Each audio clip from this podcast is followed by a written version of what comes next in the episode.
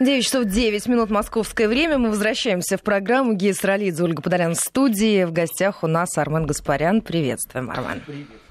Привет, Армен. И с праздником вас, дорогие коллеги, и всех наших слушателей. Да, спасибо большое, и тебя также. А, сегодня в первом часе мы уже затрагивали тему а, празднования э, Великого Дня Победы, а, говорили вот о том, да, что именно в преддверии этого праздника практически каждый год э, обостряются э, такие хронические болезни, в том числе и псевдолибералов э, здесь внутри, да и вообще, надо сказать, много всякого происходит и по миру в том числе. Но вот здесь вот...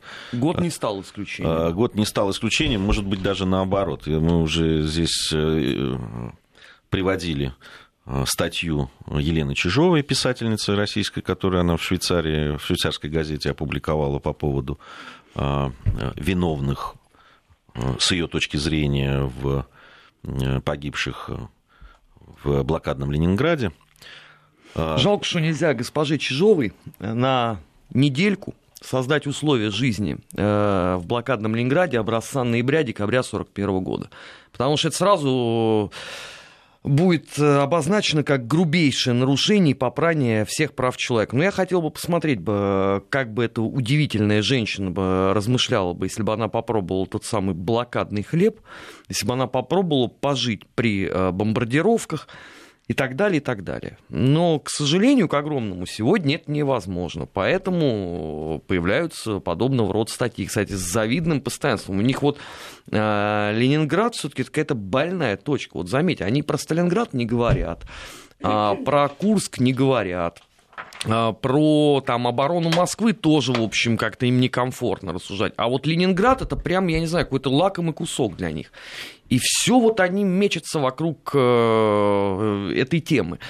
Причем э, ежегодно публикуются документы, э, уже масса всего рассекречено, введено в оборот, но эту публику это все абсолютно не интересует. Вот заметь, три важнейших момента, которые их интересуют. Первое.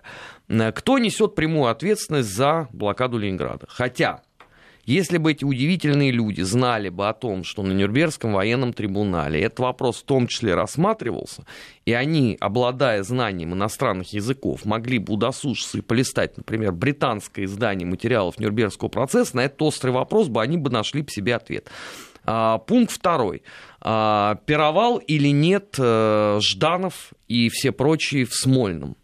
И пункт а, третий. Был или не был а, факт каннибализма? Хотя, опять же, и по второму, и по третьему вопросу уже давным-давно известны все документы. Но заметим себе, каждый год абсолютно одна и та же истерия. Но знаешь, даже не вот эта новость меня а, поразила. Мне вчера а, читатель прислал ссылку, я поглядел, ну, это традиционный либеральный взгляд. Заметь, что перед 9 мая объявлено о том, что знаменитая Вольфшансе, ставка фюрера э, Восточной Пруссии, теперь это территория Польши, будет теперь мемориалом и музеем. Ну, конечно, нету других э, дней для того, чтобы из ставки фюрера создавать э, мемориальный комплекс. Тем более, пометуя о том, э, как поляки сейчас оценивают события Второй мировой войны, э, я полагаю, что там на входе, наверное, будет табличка о том, что глубокая вина Советского Союза за все то, что произошло. Хотя, если бы, опять же, не Советский Союз, эта часть земли бы никакого отношения к современной Польше бы не имела в принципе. Но, как минимум, наверное, на входе будут спрашивать, чей Крым. Это у них же такой тренд современный в Чехии. Вон суд выиграли по этому поводу. Но вообще, конечно, э, вот смотришь э, на это, на все, и, знаешь, даешься диву. Ну вот без устали люди работают с бессмертным полком, с парадом победы, какая истерика идет уже э, четвертый день вокруг того, что в Вашингтоне прошел бессмертный полк, да, прямо напротив здания обкома с э, символами Великой Отечественной войны. Это все, подучая просто началась. Ну и, конечно, э, продажа атрибутики, которая характерна для событий Великой Отечественной войны.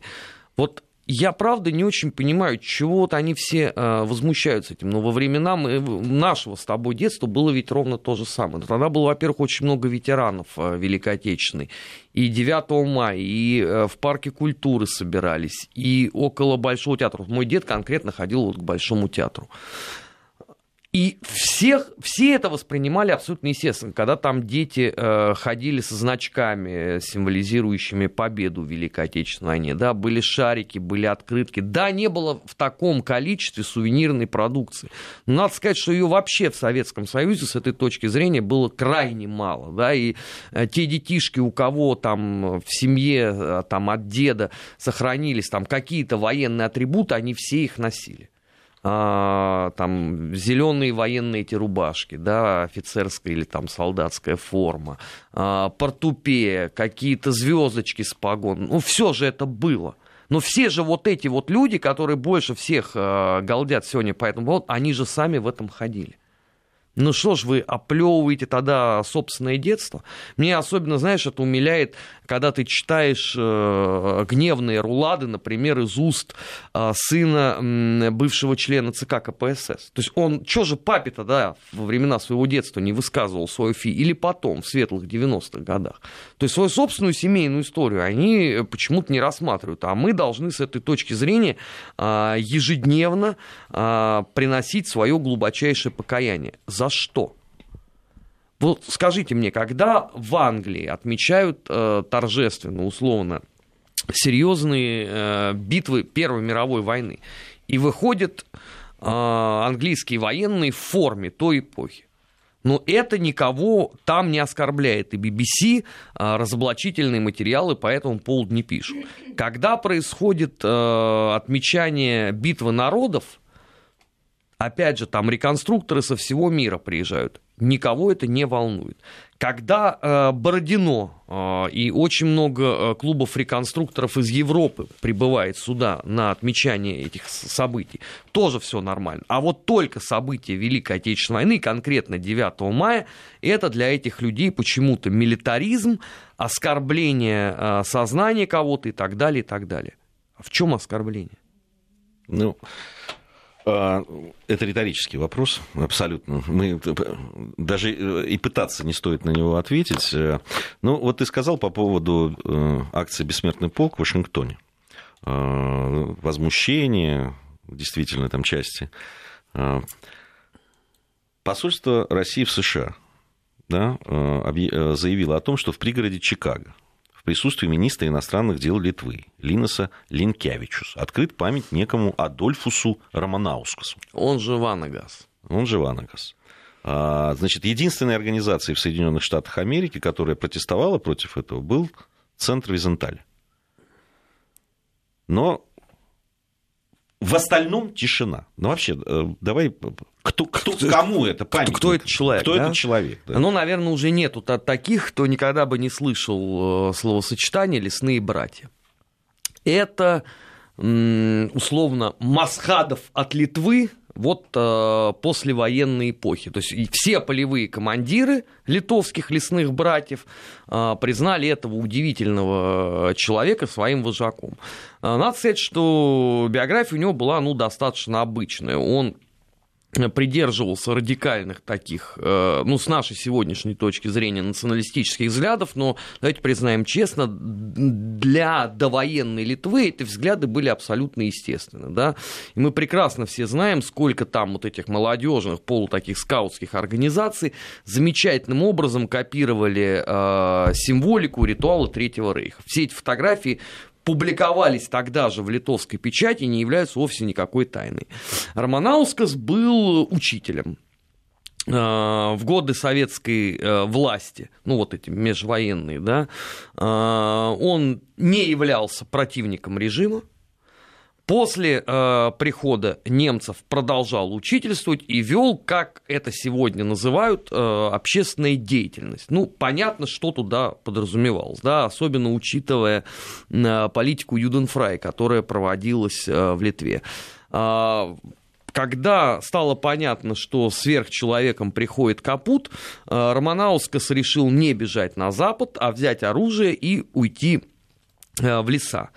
И дальше вот начинается вот эта вот эпопея э, лесных братьев. Сегодня э, в тех же Соединенных Штатах лесных братьев описывают, ну, примерно так же, как э, вот эту вот умеренную сирийскую оппозицию. Да? Все прекрасно понимают, что это за публика.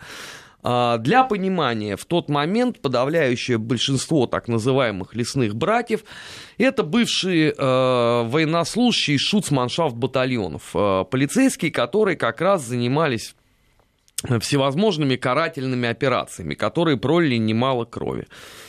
А, вот все это отребье а, на протяжении нескольких лет а, устраивало террор и диверсии на территории Литовской, тогда уже Советской Социалистической Республики.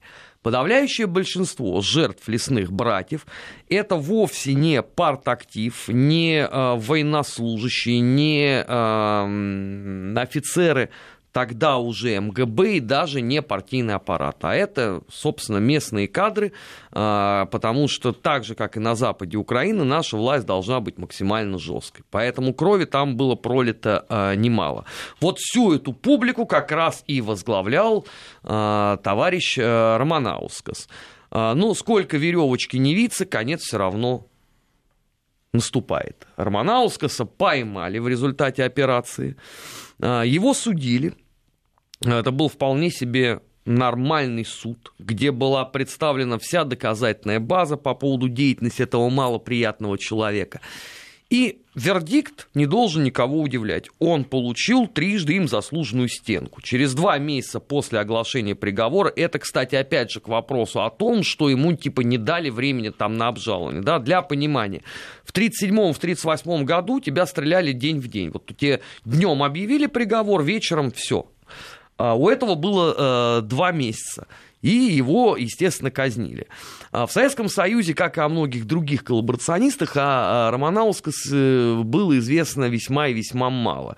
Я впервые услышал эту фамилию, э, по-моему, это была весна 91 -го года, когда на Пушкинской площади, ты помнишь, да, тогда была эпоха сам издата продавалось это все, и в том числе там были издания уже из Прибалтики, ну, понятно, ориентированные непосредственно на э, тогда еще советский рынок. И вот там, вот, в числе прочих, прозвучала эта фамилия. Но поскольку ни документов, ни там исследований каких-то по этой теме не было, то есть фамилию ты услышал, ну, там очередной какой-то деятель. Мы же тогда там эти фамилии слышали сотнями.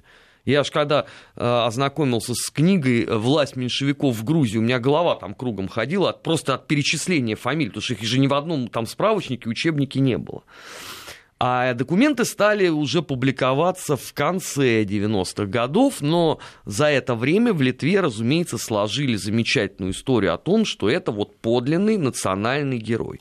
Э, сложили при поддержке э, Запада и прежде всего литовской диаспоры э, в Соединенных Штатах Америки. Вот если украинская диаспора, она там любила гужеваться либо в Канаде, там Торонто, там Эдмонтон и так далее, то литовская делегация вот этих политических беженцев, она обосновалась в районе города Чикаго. Поэтому место для памятника выбрано вовсе не случайно. Они гундели по поводу этого памятника еще лет 10 назад. А, собственно, вот... Ну, совсем, совсем не свежая история вот эта вот для них. Нет, они начали требовать лет 10 назад. Тогда внучка как раз а, выступила, там была там очередная годовщина какая-то а, жизнедеятельности этого Романаускас. Но 10 лет вот у них ушло на согласование. Они открыли же в прошлом году, по-моему, мемориальную табличку в Литве, в честь этого человека, ну, число возмутившихся, ты прекрасно понимаешь, да, это две страны. Россия и Израиль. А, естественно, что никакой реакции ответной не последовало. Тогда же было объявлено о том, что будет ему поставлен памятник. Меня тогда уже интересовало, как он будет выглядеть. Ну, потому что, зная вообще, что такое монументальное американское искусство, я подозревал, что опять будет какое-нибудь убожество. Ну, так оно и вышло. Там две стрелы, а, которые символизируют ветки дуба, я никак не мог понять, это дуб в честь вот э, рыцарского креста с дубовыми э, листьями, но э, литовские коллеги меня просветили. Оказывается, в их национальной традиции ветки дуба означают самопожертвование и готовность умереть за родину. И вот такой вот памятник они открыли. Помпы, кстати, никакой не было. И что самое интересное, даже самые там радикальные литовские средства массовой информации тоже сообщили об этом с задержкой.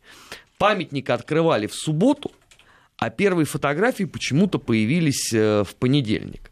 Ну, понятно, что в Литве тоже далеко не все э, довольны э, тем, что произошло, э, потому что еще свежа история с книгой Рут Ивана Гайта, которая, в общем, достаточно подробно описала все то, что происходило на территории Литвы э, в те годы. Но важен сам результат. Очередной памятник э, военному преступнику поставлен, потому что то, что делали э, лесные братья, это, в общем, э, является логичным продолжением террора от э, их прошлого места службы Шуцманшаут батальона. И опять же, то, что этот памятник открывается в преддверии 9 мая, это тоже далеко не случайно. Это такая очень яркая, опять-таки, демонстрация позиций и со стороны Соединенных Штатов, и со стороны Литвы.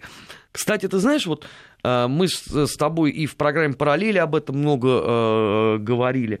Но вчера я, когда в Твиттере написал, там десятки людей вообще впервые услышали э, про эту фамилию. То есть я подозреваю, что э, просто уже вот это обилие негативной э, информации с Прибалтики по поводу э, Второй мировой войны многим уже, что называется, вот атрофировало быстрое восприятие. Здесь вот что обращает внимание на себя, Армен, что этот памятник открыли не в Литве а в Соединенных Штатах Америки. Причем, отметил, ты сказал, в преддверии 9 мая, да, но ведь он э, практически еще совпал и с Днем памяти жертв Холокоста, в котором э, этот э, э, лесной братец принимал участие. Ну, они официально отрицают.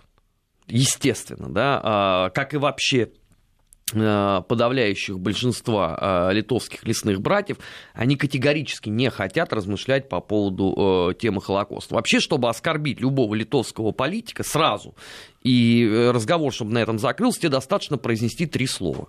Фронт литовских активистов. Это уже с гарантией ты путинская зловредная пропаганда, упырь большевистский, с тобой, в принципе, на одном гектаре даже не надо стоять. А Холокост они записывают на немцев исключительно, да, то есть они сами такие вот э, белые пушистые.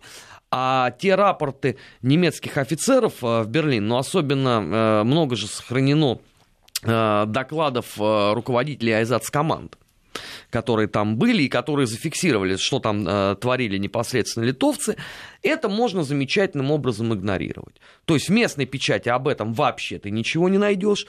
А, об этом могут писать некие русскоязычные СМИ, но они тут же э, попадают под, э, соответственно, прессинг э, местной полиции безопасности. А на территории Соединенных Штатов тем более об этом никто не будет рассуждать. Ну, ты же прекрасно понимаешь, что в эпоху холодной войны все эти замечательные политические мигранты, они в той или иной степени сотрудничали и с Госдепартаментом США, и с Центральным разведывательным управлением. И они позиционировались исключительно как борцы против коммунистической диктатуры. Из той истории вообще целиком выпало э, событие с июня 41 условно там по конец 44 -го да, года. Их вообще нет. Но они могут на это не обращать внимания, но все-таки, да, там, когда центр Визенталя по этому поводу высказывается, ну, все-таки э, этот голос слышен, ну хорошо, они ту часть, которая э, противостояние э, зловредному Советскому Союзу, они принимают на ура, это понятно. Но вот вторая часть, это, заметь, не, не посольство России в США только заметило, но и заметил Центр Визенталя, который как раз этими проблемами ну, занимается. они вообще все мониторят. Э, и они очень много говорили, когда Романаускасу там открывали мемориальную табличку в Литве. Для них-то эта история последовательны. Но ты понимаешь, что этот сукин сын, он наш сукин сын. То есть эпоха, когда условный Израиль э, мог, э, вопреки там, всему международному мнению, выкрасть Герберта Цукуса, кстати, реабилитированного в этом году целиком и полностью, он уже теперь не палач рижского гетто, она глубоко в прошлом. Теперь это все уже э, правильные люди, которые, ну, немножко погорячились. Война была, да, как немцы говорят, «Эст крик». Была война, лилась кровь. Ну, они же, люди-то позитивно, они же против большевиков боролись, а убить коммуниста это же благо, в общем. Вполне себе. Поэтому что тебя удивляет? Можно не обращать внимания на позицию Израиля. Позиция России здесь э, просто игнорируется. Я напоминаю, опять же, когда в Латвии впервые на территории Европы открыли памятник Шуцманшафт батальонам, то есть карателям, которые убивали людей на территории Латвии, на территории РСФСР, на территории Белоруссии, три страны возмутились. Беларусь, Израиль и Россия. Какой был результат? Ноль. Весь остальной мир, в принципе, это проигнорировал. А это не так давно было все. Поэтому стоит ли удивляться появлению э, памятника э, лесным братьям? Нет. А сколько литературы выпущено э, на этот счет в Литве? Она же выпускается-то только на литовском. Ее же нету на английском, на немецком, и, боже упаси, на русском. Чтобы эта э, история, она ходила только внутри Поэтому очень удобно. Кто будет возражать? Кто будет протестовать? Российское посольство, но оно всегда относится негативно. Ты же знаешь. Мы сейчас прервемся буквально на несколько минут. Новости, после которых продолжим. 9.36 московское время. Мы возвращаемся в программу Гея Ролидзе, Ольга Подолян и Армен Гаспарян студия. А, тут еще а, одно событие, которое напрямую связано с э, памятью о Великой Отечественной войне. Минобороны России – опубликовал рассекреченные документы э, к 75-й годовщине освобождения Севастополя от э, нацистских войск. Э, там очень любопытные показания немецкого штабного врача Рудольфа Рутенштейнера, вот, который описывает как раз штурм бойцами Красной Армии Сапун-горы. Вообще значение да, там, в публикации таких документов, с твоей точки зрения, ты у нас знатный э, собиратель этого всего богатства. Макулатуры. А, слушай, ну, прежде всего, огромное спасибо Министерству обороны, которое последовательно ко всем ключевым датам э, рассекречивает и публикует архивные документы. Это невероятно важно, потому что я уже много раз говорил, у нас, даже у тех людей, которые занимаются постоянно проблемой Великой Отечественной войны, представление вообще вот об этом процессе, ну, едва ли э, превосходит там 50%. Постоянно вот эти вот документы расширяют наше знание о том, что же это было такое. И это, кстати, к вопросу, опять же, у нас перед 9 мая все наши эти либеральные деятели оживляются о том, что в архивы никого не пускают, документов никаких нет, все уничтожено, все сфальсифицировано. Пожалуйста, вам в очередная а, стопка документов в рамках той самой архивной революции, а, которая происходит. Это первое. А, второе. Надо сказать, что вот Крыму с этой точки зрения, знаешь, повезло э, особо. Э, дело даже не в том, что опубликовали сегодня к 75-й годовщине. А, даже когда Крым находился в составе Украины, и там э, архив был у службы Беспеки, они с завидным постоянством публиковали ну, невероятно вкусные документы. Знаешь, они в свое время рассекретили сборник, который был э, сделан для служебного пользования э, Комитетом госбезопасности. Это документы по оккупации, по действиям э, немецкой разведки и по, в частности, протоколам допросов. Слушай, мне когда это привезли, я был просто потрясен. Ну, невероятный вообще а, объем знаний открылся, потому что об очень многих э, вещах э, я, например, даже вообще не подозревал. И читал просто с неподдельным интересом. Вот знаешь, когда ты читаешь, даже у тебя нет чувства, что ты читаешь сухие документы потому что это все сделано вот э, как такой очень большой, э, увлекательный роман. Особенно, конечно, э, интересны были э, послевоенные вот эти вот операции по поиску немецкой агентуры э, и по поиску э, военных преступников. А там весь этот механизм был расписан. Кого ищут, за что ищут, приметы, э, клички, повадки, то есть ну, потрясающий совершенно э, объем знаний. И самое главное, что э, там содержались сведения очень большие, и они, кстати, до сих пор единственные, потому что у нас вот еще пока до этого здесь руки не дошли. А, там впервые вот был введен в оборот массив документов по знаменитому Абверштеле э, юг Украины, так называемый. Да? Это, если кто-то не знает, э, разведотдел Аббара, составленный из бывших русских офицеров императорской армии и белого движения. Они все, как правило, были из Болгарии. И вот они действовали. Это, соответственно, Одесса, Николаев, Херсон, Крым. И вот там вот последовательно показано, как выискивалась оставленная ими агентура.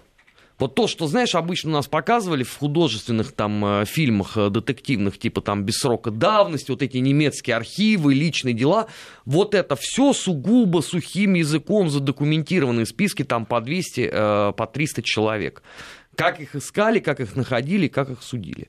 Потому что это вот впервые э, я увидел вот э, в таком объеме. Я надеюсь, что все-таки последует продолжение, потому что э, тема эта э, невероятно на самом э, деле важная. Именно вот наказание военных преступников без э, срока давности. Потому что у нас ведь, э, несмотря на то, что все эти процессы шли, там и Харьковские, и, там и два Краснодарских, и там целая куча малых Нюрнбергов, у нас общество по этому поводу знало ведь ну, крайне мало. Да? И до сих пор то же самое. А, хотя там и художественные фильмы появляются, да, где показано, как этих людей э, ловили, доказывали их вину, и они э, представали перед судом. Но все равно это нужно а, показывать, и об этом э, нужно говорить. Тем более, опять же, вот возвращаясь к тому, о чем мы говорили с тобой в прошлой части, что это же все, вот, по сути дела, тот же самый элемент, который сегодня выставляют подлинными героями в ряде бывших подсоветских советских стран. Вот, конечно, об этом а, нужно рассказывать. И у нас э, и Российское военно-историческое общество а, выставку очень большую проводило по поводу малых Нюрнбергов. Оно провозило ее как раз а, по городам. И сейчас в рамках комитета Победа будет э, проводиться очень большая работа как раз вот без срока давности. У нас, кстати, параллельно были опубликованы документы, э, и мне их дали посмотреть, по по разыскной работе послевоенной уже это не НКВД было, а МГБ по латышским э, националистам, э, 9 человек, которых так и не поймали, но они все сбежали на Запад. Э, те, кто вот находился э, на территории все-таки Советского Союза, тех э, подавляющем большинстве поймали и отправили, ну, понятно, на какие срока, и иногда даже не только на срока. Поэтому я считаю, что об этом, конечно, нужно говорить и э, публиковать больше, только вот здесь, понимаешь, весь вопрос в том, что это как раз уже прерогатива не совсем Минобороны, да, там все-таки э, документы военной компании, а то, о чем я говорю, это документы уже непосредственно СМЕРШа, документы потом а, НКВД и МГБ э, в дальнейшем. Поэтому очень бы хотелось, чтобы эти сборники входили. Они у нас, кстати, частично были. У нас были сборники и по преступлениям МАУН сделаны, подготовлены как раз Федеральной службой безопасности, и по преступлениям прибалтийских националистов. Ну, во-первых, они выходили уже достаточно давно, ну, то есть без малого там 10 лет прошло. Во-вторых, все-таки ты понимаешь тоже, что тираж у них ну, оставляет желать сильно лучшего, а многие из этих сборников вообще в продажу не поступали, а просто тебе по знакомству их могли подарить. Ну и самое главное, что эти документы, это, конечно, все очень хорошо, но их надо облекать в форму понятную обществу. Да, вот, вот я как раз То хотел... есть должна еще параллельно существовать очень серьезная такая просветительская миссия, вот ну, а там наш 20 век. Да, и научная, и просветительская, и в, в жанре, э, уж простите, популярный, да, ну, То есть э, максимально доступный. Да, конечно. Вообще, когда мы говорим о э, документах, о публикации документов, нужно понимать, что ну, невозможно просто прийти в архив, взять там да, пачку документов и просто взять их и опубликовать. Но это невозможно. Все равно все документы, которые публикуются, да, там, будь то секретные документы или не секретные, их надо подготовить к публикации. Ну, должна быть это, на, это... научное комментирование еще должно быть. Да, Потому что что тебе толку от того, что ты опубликуешь это? Тебе все равно кто-то должен будет объяснить дополнительно, в чем суть явления. Это мало того, что это э, очень много времени занимает.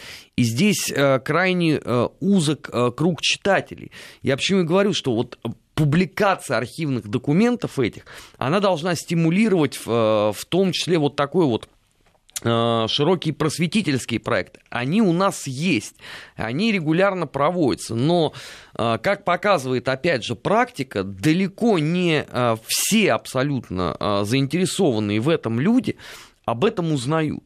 И это большая очень недоработка с, с точки зрения именно вот государства, которое не просто вот это рассекретило и ввело в оборот, а с точки зрения дальнейшего э, продвижения, к сожалению, за последние годы мы э, с этой точки зрения, если и продвинулись, э, то э, не шибко далеко. Но дорогу всегда осиливает идущий. Опять же, это смотря с чем сравнивать. Если сравнивать с событиями 15-летней давности, так извините, мы сейчас вообще в шоколаде.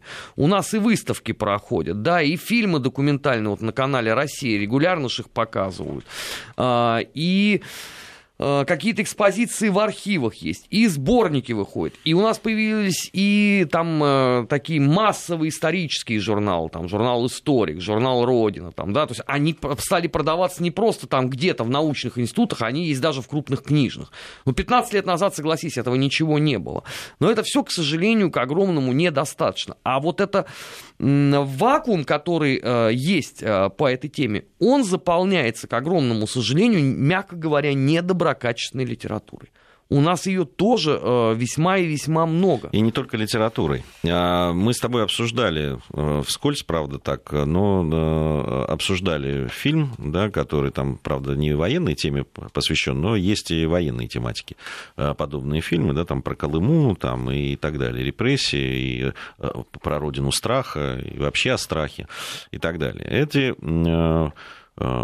фильмы, эти проекты, они напрямую обращаются к молодежи, а, в, которые, соответственно, привыкли потреблять, да, получать информацию а, в в том виде, в котором они готовы получать эту информацию. И так Рассказываю этим языком информацию. Раска- рассказываю этим языком, да, такие там, это даже не верхушки, это ну, такая интерпретация, да, каких-то э, якобы исторических там знаний или незнаний, неважно, да, там просто разговоров, э, такого э, замет, путевых заметок. Э, э, то, то что ну, действительно потребляется, и, и э, несмотря на форматы, а там есть и часовые, и двухчасовые и так далее. Ну вот, хотя и говорят о том, что молодежь сейчас не, не готова там два часа сидеть и смотреть. Ну это смотря как сделать. Да. Вот, на твой взгляд, все-таки вот то, что, о чем мы говорим, вот эти знания, в том числе, которые мы там узнаем благодаря там публикации документов, архивных документов, а нужно ли вот что-то делать в этом направлении? Нужно ли э, это адаптировать, так скажем, для того, чтобы э, достучаться до молодежи и ей рассказать о каких-то важных, с нашей точки зрения, вещах? Нужно, только, э, понимаешь, здесь все упирается в то, как вот любит говорить Никита Сергеевич Михалков, с тяжким звероподобным рвением многое делается. А, устал я уже говорить о том, что, конечно, молодежи нужно это все объяснять, но не надо это делать так топорно, как многие привыкли, потому что сейчас у нас стали выпускать комиксы по поводу Великой Отечественной войны. Я понимаю, откуда они это взяли. Это японская традиция. Те действительно в комиксах изобразили абсолютно весь э, путь к Квантунской армии Японии. Но в нашей традиции все-таки есть иное – Давайте пользоваться своим. А то, понимаете, когда вы по поводу ГУЛАГа создаете комиксы, у меня возникает вопрос. Вот для вас это что? Часть очень трагической, очень сложной истории страны, которую еще многим даже предстоит только понять и осознать, что это такое. Или это для вас просто э, фигура позиционирования себя в медиапространстве? Вот от этого надо исходить. У нас э, есть много хорошего, но есть э, откровенная дикость, потому что когда э, молодежи пытаются сухим научным языком что-то объяснять, это бессмысленно. Это бессмысленно. Конечно, э, нужна специальная э, литература, которая ориентирована на этот сегмент. Давайте скажем честно, у нас ее, если и есть, то это единичные вещи. Вот сейчас э, комрад э, Гриша Пернавский закончил сбор денег. Действительно, я считаю, что это будет народная книга, она очень важна. Это книга о блокаде Ленинграда для детей, где огромное число иллюстраций. У нас вот с тобой в детстве такие книги были э, и по битве за Москву, и по Ленинграду, и по Сталинграду, и по... они существовали, да. А, в 90-х это все просто было развалено, уничтожено, и этого не стало. Сегодня, если ты зайдешь в книжный магазин, ты подобного рода э, книгу не встретишь. А понятно, что э, многим для в том числе э, заинтересоваться, чтобы темы нужны иллюстрации красивые. Это должна быть нормально подготовленная книга. И то, что вот сейчас э, этот процесс, пусть постепенно, но начинает возрождаться, это очень хорошая история. Но у нас сейчас, к сожалению, информацию из книг очень редко кто-то Э, черпает. Но ее можно адаптировать. Понимаешь, если она у тебя уже готова, эта история, ее можно последовательно начать адаптировать для соцсетей. Там есть целые, знаешь, про проекты день за днем, условно, да, вот как э, коллега Светенко ведет разлом, сейчас, а по-моему, да, у него не, не про революцию уже, а про гражданскую войну. Вот то же самое э, делается э, в Твиттерах и в Фейсбуках. Это было бы э, желание, было бы что публиковать, понимаешь? А когда, с одной стороны, у нас нет таких вот ярких образцов для современной молодежи, а с другой стороны, ты параллельно можешь упереться в то, что найдется придурок, который на тебя подаст суд, за публикацию э, фотографий военной поры. А такие же примеры у нас, ну что греха таить, были, к сожалению, к огромному, да, и вот на меня тут пытались то же самое э, повесить. Это э, не способствует тому, чтобы э, даже те энтузиасты, которые есть, продолжали этим заниматься. Это, это проблема комплексная, ее э, надо решать с нескольких сторон. И с точки зрения там, государства, вот этого э, комитета Победа, да, и с точки зрения средств массовой информации, и с точки зрения там, э, условно, каких-то э, общественных активистов. Это общая национальная история. Она не должна принадлежать какому-то одному условно срезу. Этим должны заниматься все. И вместе тогда, если э, все этим будут заниматься, там станет сильно проще. А у нас пока лебедь, рак и щука кто во что гораст. Ну, подтверждают наши слушатели, вот написали нам, как все в точку. Только сегодня пыталась найти что-то про блокаду для ребенка второй класс. Вообще ничего, только самой собирать кусочками из интернета. А, ну вот показательная вещь показательная, да, э, учитывая еще вот эту всю общественную дискуссию, которую нам навязывают, это просто Спасибо. Спасибо огромное за этот разговор. Армен Гаспарян был у нас в студии. В следующем часе ждем Сергея Судакова.